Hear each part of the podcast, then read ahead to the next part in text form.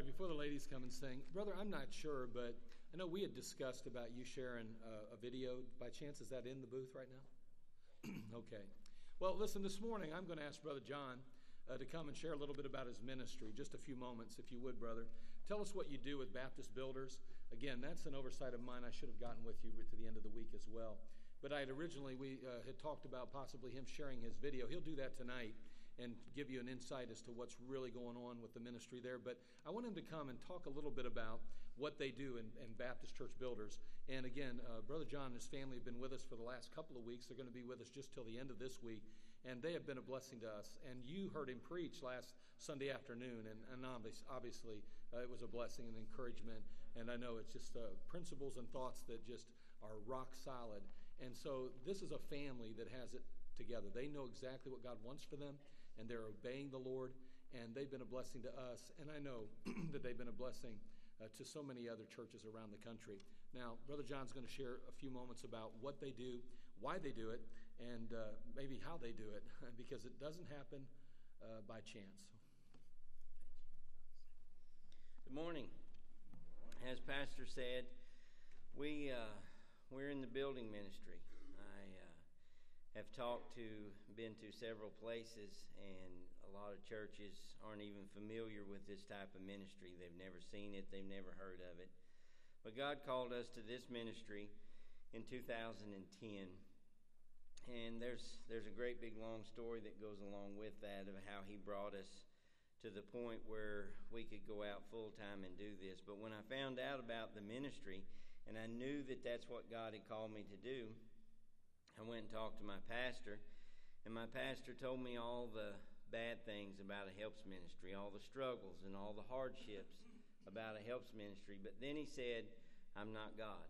And if that's what he's called you to do, he will provide, and he has. Amen. He has, church family. He's parted the waters so many times in this ministry. Amen. But my pastor gave me two pieces of advice. He said, Start preparing yourself financially to do what God's called you to do. And then he said, start doing it here. Start doing it any place you can drive to on a weekend, anywhere you can go of an evening and help. If you don't do it here, God will never let you go do it anywhere else. So that's what me and my family started doing. Any place. Sometimes it was just me and my oldest son would go, and we would leave out Friday after work and and go somewhere and work all day on a Saturday, and then drive half the night back Saturday night to be in church. But anyway, we serve with Independent Baptist Builders. That's the group that God's called us to. And we travel full time. We live in our RV full time. And we go to Independent Baptist churches that are King James only.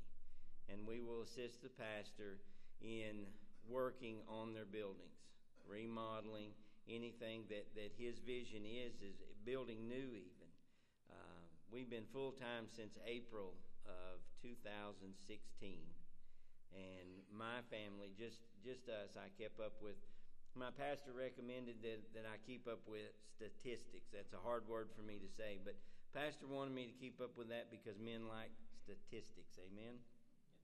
So since then, we've helped 25. I believe this is our 25th church, and we've saved independent Baptist churches a little over $350,000.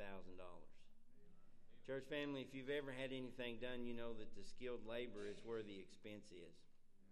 God has given me skill sets in different areas, and it's my desire to give that back to God.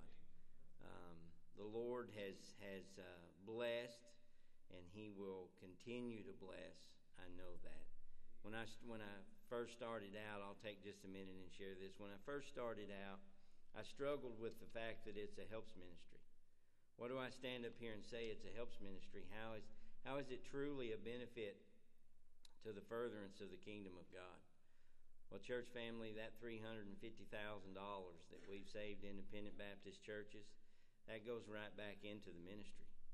That goes right back to buying bus or uh, gas for the buses to bring bus kids in. It goes right back into tracks that we can pass out. Church family, don't forget the fact that that track contains God's Word. Amen. That's what makes a difference in people's lives. Yep. That $350,000 goes right back into supporting missionaries. Amen? That's our ministry, and we only do it by the grace of God. Pray for us, please, as we travel. We'll see a little bit more tonight as they'll we'll have the opportunity to watch the video. But um, I want you to know we did not schedule them to come here. This is just the Lord brought them here to us. Uh, they were scheduled to be down in, at the football camp. You know that football camp I attend uh, every year, and, a couple of the staff do as well. And uh, they were scheduled to be down there, but the schedule that they had, it, it was a little off compared to they just the month that they were supposed to be there, September. They weren't ready for them on time. They had a few other changes that they made, and as a result of that, they couldn't have the builders there at that time. And so they were like, "Well, what are we going to do?" And he had a number of a couple of other churches that he was you know, had a priority. Well, none of them were able to have him at this time either. And one of the gentlemen called and said, Hey, by chance, you guys, could you use these Baptist builders? And we said, Serious? of course we can. And then the first question was, How much does it cost? And they said, Well, it can, listen, I don't mean to embarrass them, but can let me tell you what they asked for. They asked for $150 a week to feed their family and $250 for traveling expenses. They're supposed to be in Iowa. They're running around in a big rig with a big old truck. 250 bucks for traveling expenses, folks. Basically, what they're saying is, we don't want a dime from you. We're just coming to serve you. That's what they're saying. We're coming to serve you. I don't know. When we they leave, listen, they've saved us thousands already. I'm going to tell you that right now. But I just want to say thank you to the family, all of you, you boys, uh, hardworking young men, and a wife that's, I mean, just rock solid, standing behind her family, her husband and family. Man, what a what a spirit! They've been out soul winning all the time. I mean, they're preachers, they're ministers of the gospel here. They're not just out here trying to make a buck. They're not out making bucks. They're saving bucks for us and for so many other churches. Well, anyway, we'll, we'll stop right there. But if you see them, let them know how much you appreciate just their willingness to come and be a part of our church over a course of three weeks. And uh, we're going to lose them here after this week. And uh, they're going to be, I feel like they should just quit the road and move in and be a part of the ministry here. I, I think we have a position for them right now, don't we? I might even be able to free up some money. We'll even put him on staff. Um, I'm about ready. I'm ready to do that now. We'll talk to him before he leaves. I'm sure the Lord will change his mind. but anyway, we are glad that they're with us. And I'm glad you're with us today. Ladies, you come sing for us, and then we'll see what God has for us today. An interesting message, something I've been working on for about a week, and uh, just really just haven't been able to get it nailed down until I sat at a McDonald's this morning, and I think it's ready. So we'll see how it goes. Thank you.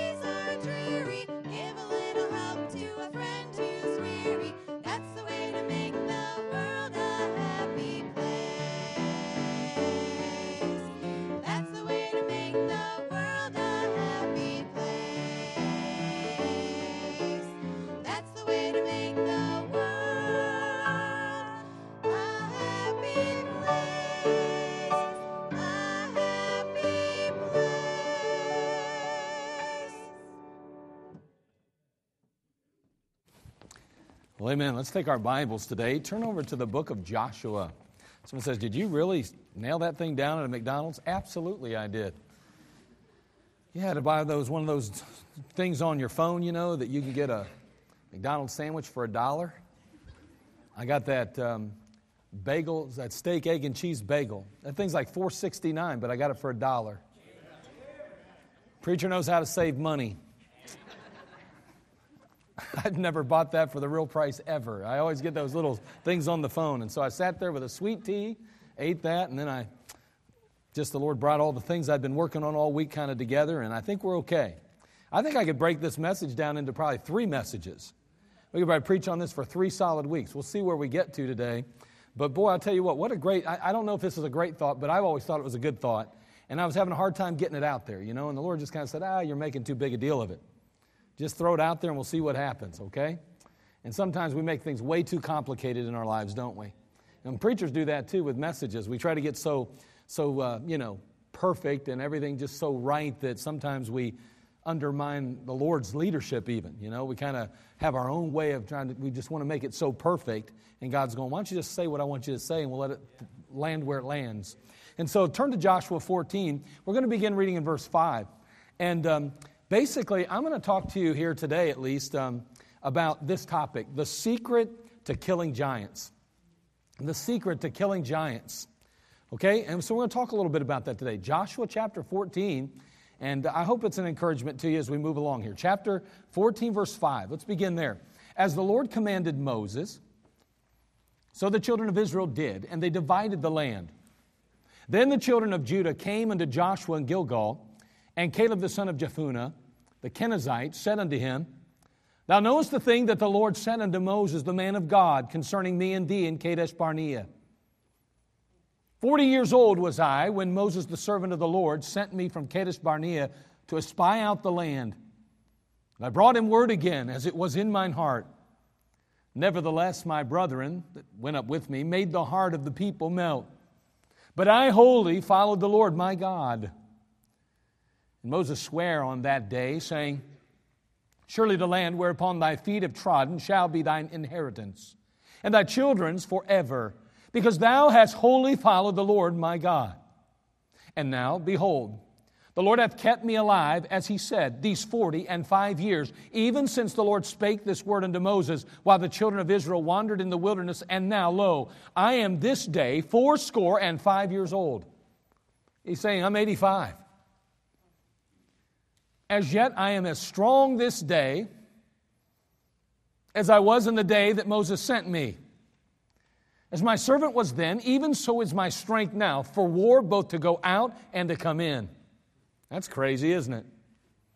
He's 85 and he says, Man, I, I feel like a 40 year old. I'm 55 and I don't. Good for you, Caleb. Show off. He goes on to say, he says, and uh, now, verse 12, therefore give me this mountain, whereof the Lord spake in that day. For thou heardest in that day how the Anakims were there, and that the cities were great and fenced. If so be the Lord will be with me, then I shall be able to drive them out as the Lord said. And Joshua blessed him and gave unto Caleb the son of Jephunneh Hebron for an inheritance. Hebron therefore became the inheritance of Caleb the son of Jephunneh the Kenizzite unto his day, unto this day, because that he wholly followed the Lord God of Israel. And the name of Hebron before was Kirjath Arba, which Arba was a great man among the Anakims. The land had rest from war. Now, this is a tremendous passage, and it's one that has probably been preached a number of times. I'm going to look at it a little bit differently or from a different perspective or angle, maybe, than before, but I think it's important to realize as we get kick-started here that there's something very interesting taking place. And I'm going to note it in just a moment, but let's first of all understand where this setting is. First of all, the children of Israel have been delivered out of Egypt. And now they find themselves on the precipice of a great promise being kept. God had told them that He would give them the land of Canaan. So Moses, the great man of God, sends Joshua, Caleb, and others to go spy the land or check it out, to recon the area. They come back with a tremendous report of the milk and honey flowing and how wonderful the land was, but they also express how there are great enemies there. And the Bible says that ultimately some of the people were so discouraged, that the multitude of people were so discouraged that even though Caleb and Joshua stood and said, Hey, wait a second, we got God's promise on this thing, let's go forward, they didn't go forward. Now, for 40 years, they're wandering in the wilderness. Now, for 40 years, they're going through this time of testing and trial. And ultimately, they end up in a place where God says it's time to cross this Jordan River and go into the promised land and to seize the property, to take hold of the land that I've given you. And so now, for five years, they've been battling. For five years, they've been fighting. For five years, they've been warring. In five years, they've been taking the land that God had promised. And at the end of five years, they begin to distribute or divide the land up into the inheritance of the particular tribes of Israel. And Caleb comes to Joshua now and says, Hey, Joshua, you remember? You and me were amigos. Remember how the two of us stood against all of Israel? Remember how the two of us faced the crowd and said that God can and God will? Remember that Moses at that very moment said, Caleb, because you wholly follow the Lord, the very land that you walked on will be yours. He says, Wow, it's time now. We're dividing the land up. And isn't it time now for the promise of God to be kept? And Joshua says, You're right. Absolutely. Moses, the man of God, received word from God, and he promised that you indeed would have your own inheritance. And boy, old Caleb said, I want that mountain. Give me that mountain over there. And that's where we land here in our passage. And it's an interesting about the land that he's now going to inherit. The Bible says in verse 15, and the name Hebron uh, before, it says Hebron is the area that he will receive. That mountain is there in that area, but he says it was Kirjath Arba, which Arba was a great man among the Anakims. The land had rest, it says, from war. Interesting thing about Anakims. In Numbers chapter 13, as the, they go into the land, as they espy the land, as those, those, those that recon team was there looking over the land. They say in chapter 13 of Numbers, verse 33, and there we saw the giants, the sons of Anak, which come of the giants, and were in our own sight as grasshoppers, so we were in their sight. What he's saying is, is that when they took into the land and those 12 spies checked out the land, they ran into some giants along the way. And, and somebody says, Giants? What do you mean? You know, taller, bigger than us? Those kind. You say, did they really exist? Yes, indeed. The Bible says they did. You know, it's interesting. You can find, even archaeologically speaking, that every once in a while they'll uncover some bones uh, of people that were larger than normal. And people say that just doesn't seem possible. Well, I don't see why it's impossible, seeing that God already told us they would. It's funny how mankind is always a step or two or light years behind God. But we see here that there were giants. There's other examples of giants in the Bible. In Deuteronomy chapter 3, verse 11, the Bible says, For only Og, king of Bashan, remained of the remnant of giants. Behold, his bedstead was a bedstead of iron it is, not in, is, is it not in Rabbath of the children of Ammon? Nine cubits was the length thereof, and four cubits the breadth of it, after the cubit of a man? You say, what do you mean, cubits? What's that mean? Nine cubits, 13 and a half feet.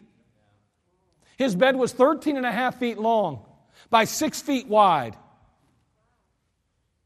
I mean, this was, this was a man that they recognized. Is it not there? I mean, I mean, well, you could go and see it. I mean, if you want to, at least in that day, you could have seen it. Is it not in Rabbath of the children of Ammon?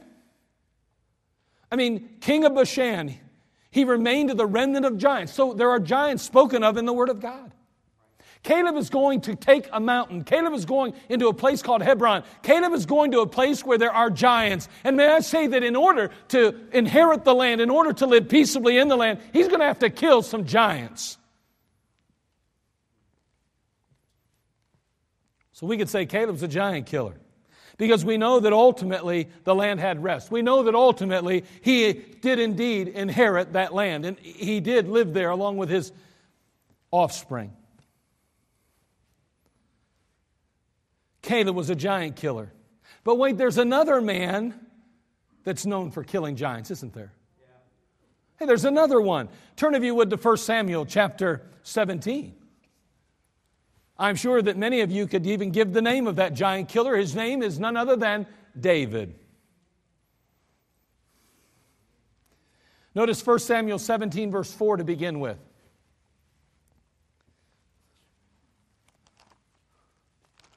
Again, 1 Samuel chapter 17. Notice the Bible says in verse 4, it says, And there went out a champion out of the camp of the Philistines named Goliath of Gath, whose height was six cubits and a span. A cubit was a foot and a half, a span was half a cubit. So it appears that Goliath was about nine foot nine. So let's just round it up, I guess. In, in, in, math, that's how they always told us. If it's 0.5 or over, it goes to the next number. He's 10 foot. They called him tiny. 10 foot tall Goliath. Can you imagine? Now, I know it's very difficult to wrap our minds around Goliath being 10 foot because right now, I mean, as massive and as large as I appear to be up front, he would be twice my size. I'm talking about height wise. Almost twice, at least four foot more, a little over four foot more than me. That's amazing. And I can't even imagine how much he weighed. Man, you figure Goliath probably was at least 500 pounds, 450, 500 and 450 pounds on a man that's 10 foot tall, he would be lean and mean. And he was a fighting machine.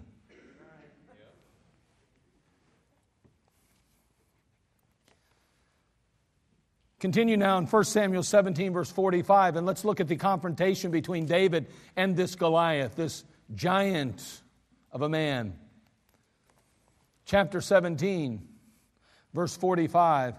Then said David to the Philistine, Thou comest to me with a sword and with a spear and with a shield, but I come to thee in the name of the Lord of hosts, the God of the armies of Israel, whom thou hast defied.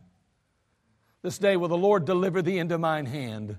And I will smite thee and take thine head from thee, and I will give the carcasses of the host of the Philistines this day unto the fowls of the air and to the wild beasts of the earth, that all the earth may know that there is a God in Israel.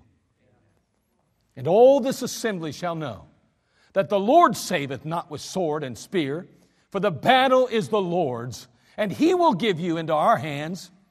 And it came to pass when the Philistine arose and came and drew nigh to meet David, that David hastened and ran toward the enemy to meet the Philistine. I, I mean, I'm always amazed by that statement. And David didn't just kind of fearfully walk up to him and go, Could you stand still for a moment, please, while I set my sling? David wasn't timid, nor was he shy. David wasn't even fearful, it appears. And if he was, I don't see it in his countenance and I don't see it in his actions. The Bible says he ran toward the Philistine. You want some big boy? Here it comes. Isn't that something?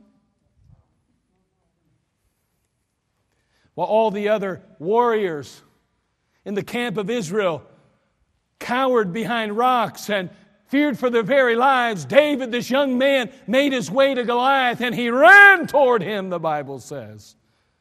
That's amazing. And David, verse 49, put his hand in, the ba- in his bag and took thence a stone and slang it. I like that, slang it We don't talk like that. Now, Brother John does, but we don't talk like that.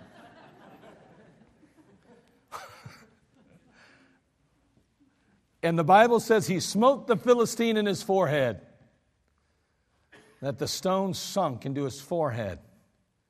Boy, what velocity that rock must have had, that stone. Again, he's running toward him. He's pulling it out. He's putting it in.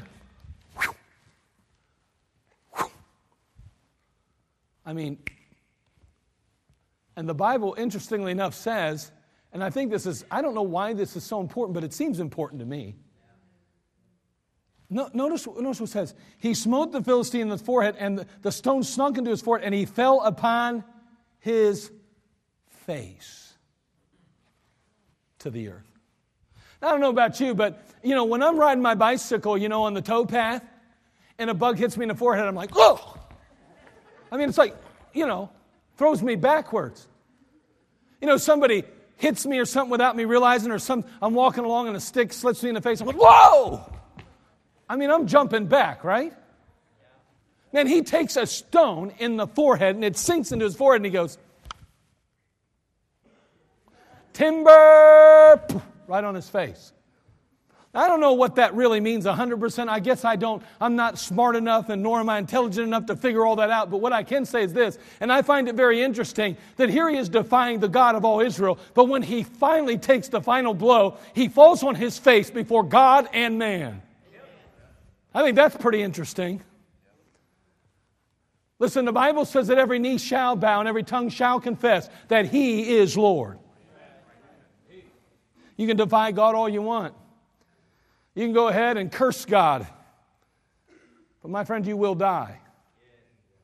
And you'll face the God that you cursed.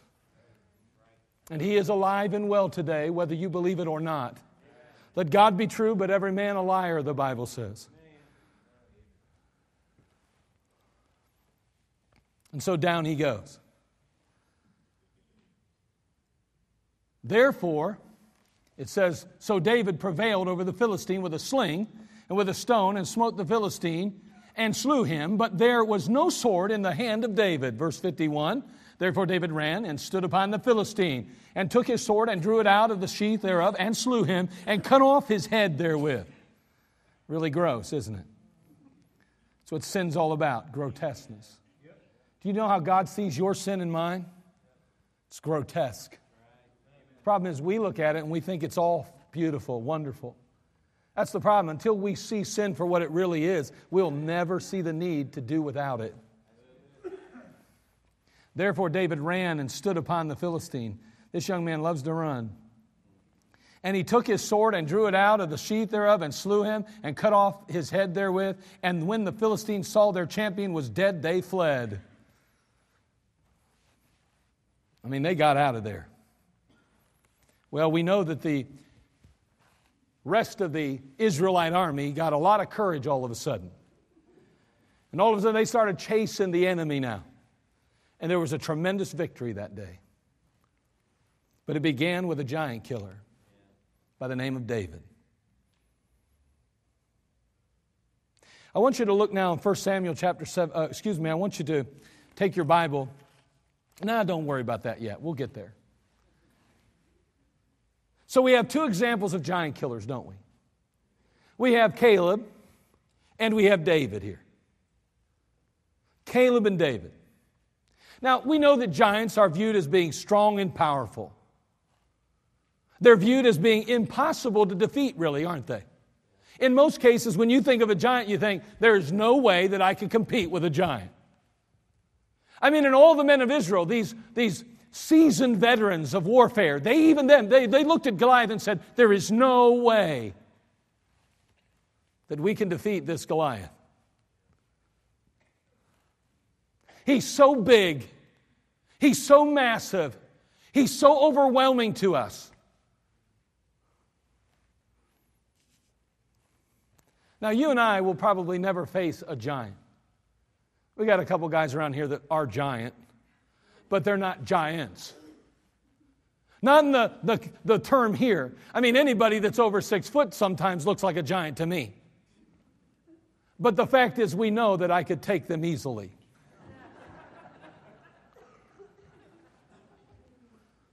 I'd show you a few moves, but right now I'm in my suit. I don't want to get a lather going. But the fact is, is that most of us will not, let's face it, have to face a giant. We're not going to face some 10 foot giant. We're not going to face some 11 or 12 foot giant. We're not going to face any of these, you know, Og of Bashan. We're not going to face Goliath or anyone like that stature or, or size. But we still face some giants in our lives. Some, there are pretty important areas of our life that we face these giants. You know, those things that seem almost impossible, if not impossible to overcome, that are so powerful, so large, so big in our lives that we don't know how we're ever going to get over them or under them or around them. They just seem to overwhelm us. And when we think of some of those areas that we find giants, we think about giants in our relationships. We may have a husband or wife and we're struggling in that relationship and we say, man, this is such a giant of a problem. It's so big, I don't think we can ever defeat it. I don't think we'll ever overcome it. There's no way we can get victory over the giant in our relationship.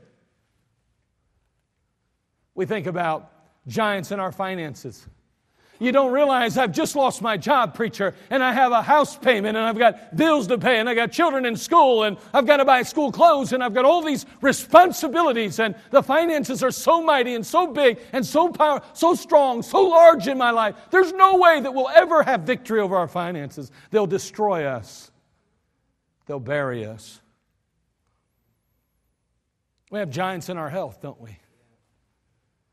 We get that phone call from the doctor's office saying that we tested positive or that possibly we have some kind of terminal disease or maybe we have a, a, a chronic illness or a chronic pain that will never go away. And we say to ourselves, There's no way I'll be able to continue. There's no way I can keep going and it's going to take me to my grave.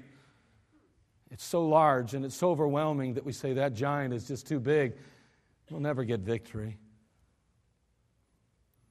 We have giants concerning our feelings.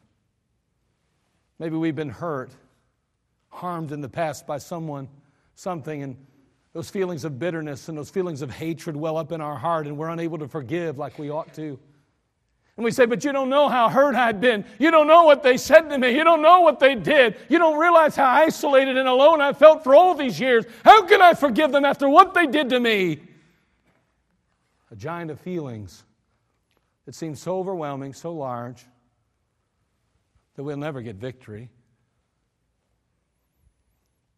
You know, even giants concerning our faith.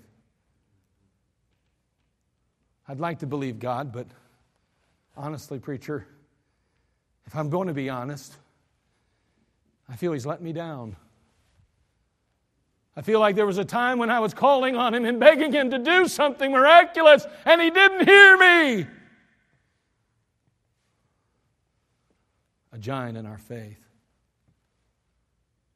So, what do we learn about giant killing from these two great killers of giants? These giant killers. What do we learn from Caleb? What do we learn from David? Well, number one, giants are not indestructible. Giants aren't indestructible. They're not. I mean, evidence of that is clear in the Word of God. Even these that the rest of all of Israel said, there's no way that Goliath's going to go down. And so many others in the armies, even when they entered into the land, might have said, well, I don't know, some of those giants are pretty big. And the people of God said, wait, the, the, the, the, those, those, that, that, that recon team told us about those certain giants in the land. There's no way we can defeat them. There's no way we're going to get victory. Uh, well, they did. Giants aren't indestructible. Giants can fall too, giants can come down too. Number two, whether you're young or old, you can kill a giant.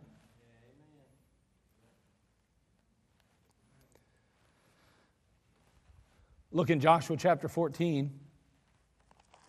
Joshua chapter 14.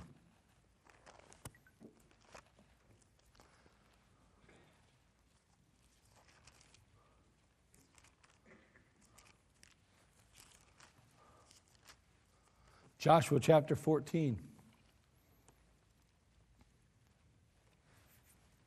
Verse 10. And now Caleb says, Behold, the Lord hath kept me alive. By the way, if you're alive today, it's the Lord that's kept you alive.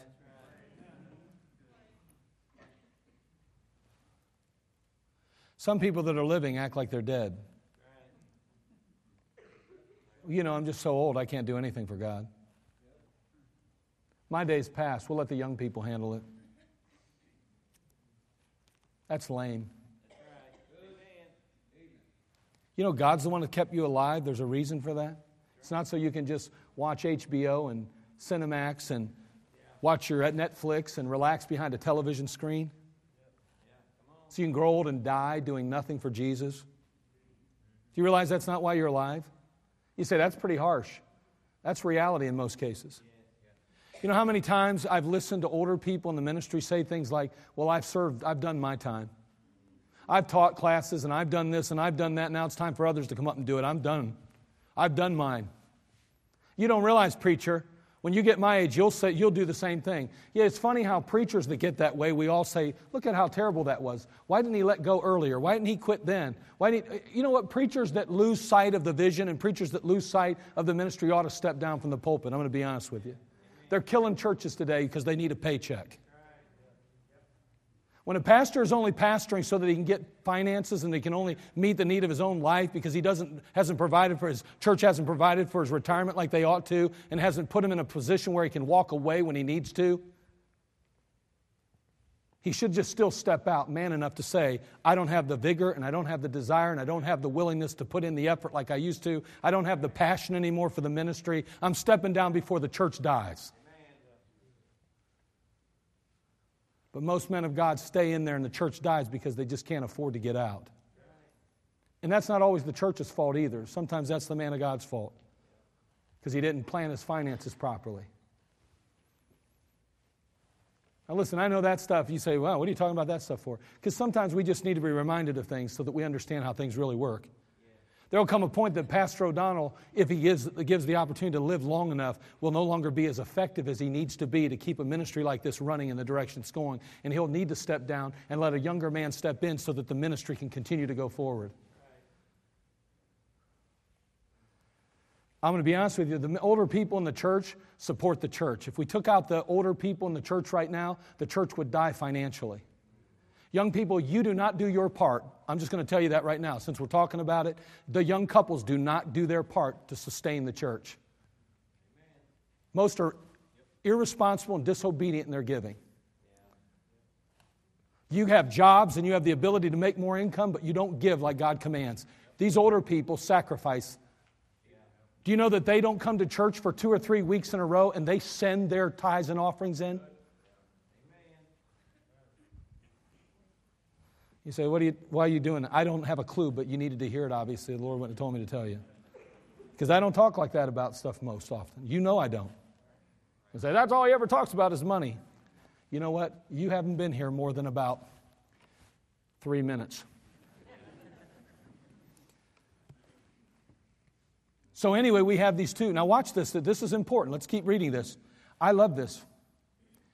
He says, And now behold, the Lord hath kept me alive, as he said, these forty and five years, even since the Lord spake this word unto Moses, while the children of Israel wandered in the wilderness. And now, lo, I am this day fourscore and five years old, 85. Yet I am as strong this day as I was in the day Moses sent me. As my strength was then, even so is my strength now for war, both to go out and to come in. Notice for war, for war, both to go out and to come in. You say, well, that's ridiculous. I don't know of an 85 year old that could go to war. Uh, are you kidding me? Hold on now. You got to have the right perspective, a biblical perspective now. In the Old Testament, God gives us so many physical examples of spiritual principles. See, in the New Testament, it's different. Do you know that the blessings of the Old Testament were physical? In the New Testament, they're spiritual? Do you realize that? So what we're saying is is this, older folks in the church today, when you start to feel like you are no longer needed, you feel like you're so disconnected because now, well, you know what, I don't really play a part. If I stop giving, I'd have no purpose in this church. You don't get it, do you? The truth is that you can still go in and out to war, spiritually speaking, that you are so equipped because you have all that experience to pray and to seek God's face. There's somebody in this church that needs you to step up and to be a counselor to them and to be a, a mentor to them. They need your experience experience and they need your truths and they need those things you've learned. Quit sitting on the sidelines and get active and get involved in the lives of somebody here. Because they need you. I'm 85. I know, well, you can still go in and out to spiritual battle. You can still fight the foes today. You can still bring down some giants today. I'm about tired of our government's position on older people. Let's get rid of them. They don't serve a purpose any longer. They're just taking up air and space. Why don't we just come up with a pill maybe to get rid of them once they get a certain age? Because all they're doing is killing our economy. Let me tell you something. The older people, Community Baptist Temple, God's kept you alive for a purpose. Keep investing in lives and keep making a difference. Call somebody and witness to somebody and share the gospel with somebody. And if you can teach, then maybe we need to use you in teaching. Maybe you need to be down in those nurseries, older people, and just holding a baby in your arms and making a difference in the next generation. But we often step aside and say, Well, I can't do it. I'm not, I'm not able to do what I used to do. Physically, maybe, but spiritually, you can.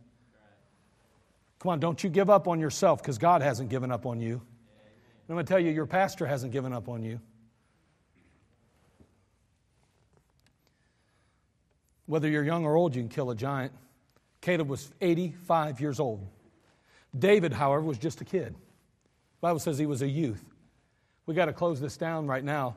But David was a young person. Matter of fact, Goliath steps up in 1 Samuel chapter 17 and looks at David and says, Thou art but a youth. And David said, Well, guess what? This youth is going to be the tool God uses to kill a giant. I don't care if you're young or you're old, you can kill a giant today. You can do it. And this is the thought, and I never even got to the thought that I had. And so I'm not going to preach the rest of the message. Maybe I'll continue it. But let me tell you what the thought is. Here's the third one. Here's the one I really wanted you to get. As a rule, giants will be killed by experienced soldiers. Now, I'm going to talk about that at length at another time. But we have David, a young man, and we have Caleb, an older one. And too many times, the devil discourages us because we don't get the chance to kill the giant immediately. But may I say, Caleb waited 45 years to kill that giant. How long will you be faithful to God looking forward to killing the giants in your life, in your relationship? How long will you hold on for God in your finances before you give up on God and quit on Him? You say, I've never quit on God. Peter said the same thing, yet he denied the Lord thrice. I'm just telling you, there have been better men and women than us today that have quit on God. And many times the reason we quit on God is because our expectations are wrong. We get the idea that we should have a David experience that I just got saved, therefore I should be able to kick this habit and get rid of this problem and deal with this situation and it should just go away. I'm a Christian now and I should get victory over that. God, you owe me. How long are you willing to wait on the Lord? How long are you willing to depend on Christ? Because He's the one that gives the victory. How long are you willing to just stay faithful like Caleb was before the giants come down? You know what? There's a big giant in your life today if you don't know Christ as your Savior. It's called death, eternal death.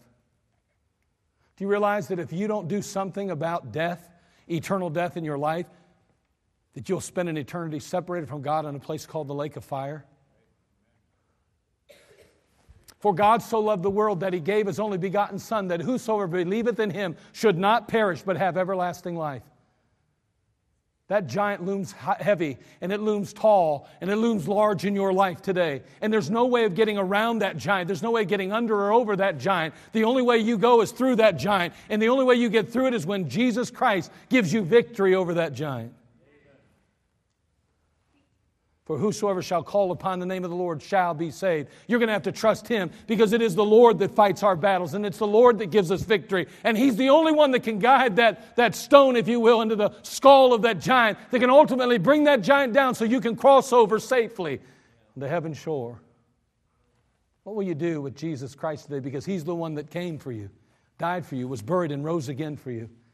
Won't you trust Christ? Because if you don't trust Him, you will be overcome by the giant of death and spend an eternity without Christ in a place called the lake of fire. Behold, I stand at the door and knock. If any man hear my voice and open the door, I will come into him and sup with him and he with me. He's knocking today on your heart's door and he's saying, Listen, you don't know me personally. You know about me, but you've never invited me into your life. You've never recognized your, the sinfulness and how it affects me, who is holy. Your sin and my holiness do not, do, do not work. It's like light and darkness, they don't go together. You've got to deal with your sin, and the only way you deal with it is through my son, Jesus. That's why I sent him, because there's no other way to have your sin forgiven but through him. Will you trust him today? Will you receive him today? Will you invite him into your life? He's knocking. You simply need to yield your will to Him and invite Him into your life and allow Him to be your Lord and Savior. Father, we come to you. We thank you again, Lord, for just this time that we've had together in the Word of God. And we just ask, Lord, that you just help us to be found faithful to you today. And we thank you, Lord, for just the examples you give us in the Bible. And in this particular portion, Lord, we've had the example of some giants that were killed by men, one old, one young. And we've learned just a couple of things about giant killing.